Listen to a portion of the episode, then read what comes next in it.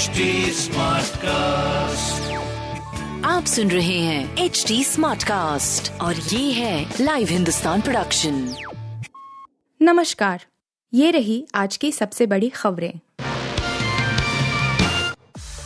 राज्यपाल की नियुक्ति पर उठे कांग्रेस ने उठाए सवाल पूर्व जस्टिस अब्दुल नजीर के नाम पर संग्राम। सुप्रीम कोर्ट के पूर्व जस्टिस अब्दुल नजीर अब आंध्र प्रदेश के राज्यपाल बन गए हैं। इस नियुक्ति के साथ ही कांग्रेस ने भारतीय जनता पार्टी की सरकार के खिलाफ हमले शुरू कर दिए हैं। विपक्षी दल ने इससे न्यायिक व्यवस्था के कमज़ोर होने की आशंका जताई है।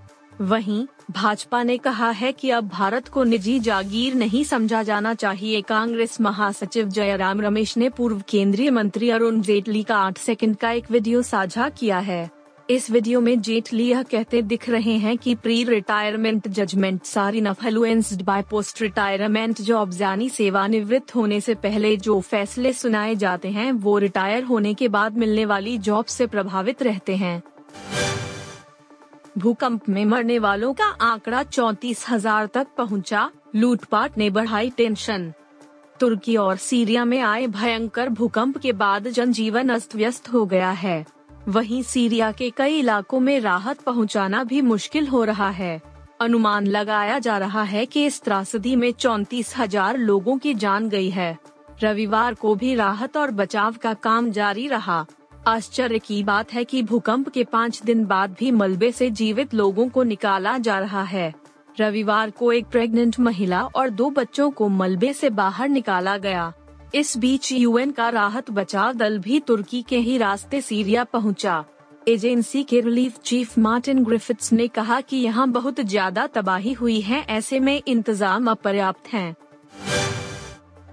बाल ठाकरे ने नहीं बचाया होता तो यहाँ तक नहीं पहुँचते मोदी, उद्धव ठाकरे का दावा शिवसेना अध्यक्ष उद्धव ठाकरे ने एक बार फिर भारतीय जनता पार्टी पर निशाना साधते हुए कहा कि प्रधानमंत्री नरेंद्र मोदी यहाँ तक नहीं पहुँचते। अगर बाल ठाकरे ने उन्हें तब बचाया नहीं होता।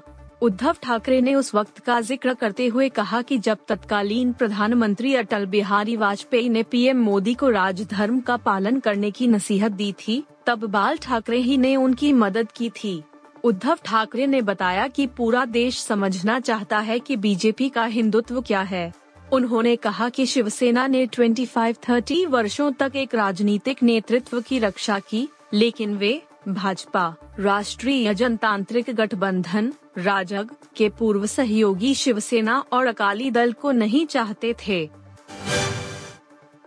कनाडा बॉर्डर पर आसमान में दिखी रहस्यमय चीज़ फाइटर जेट ने मार गिराया। कनाडा बॉर्डर के पास मिशिगन में हुरोन झील के ऊपर एक और फ्लाइंग ऑब्जेक्ट मिला है।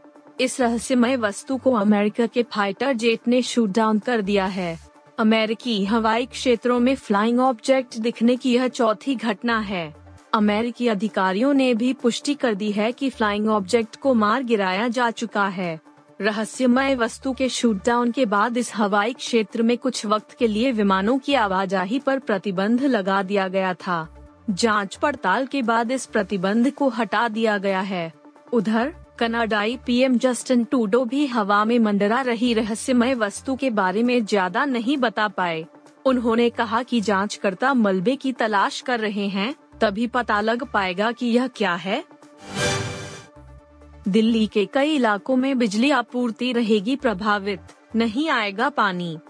दिल्ली के कई इलाकों में सोमवार से बुधवार तक बिजली आपूर्ति प्रभावित रह सकती है। बिजली कंपनियों की ओर से ट्रांसफार्मर और बिजली की तारों की मरम्मत के चलते हौज खास। ग्रीन पार्क मोती बाग धौलाकुआ जैसे कुछ इलाकों में बिजली आपूर्ति दिन और रात में कुछ समय के लिए काटी जा सकती है।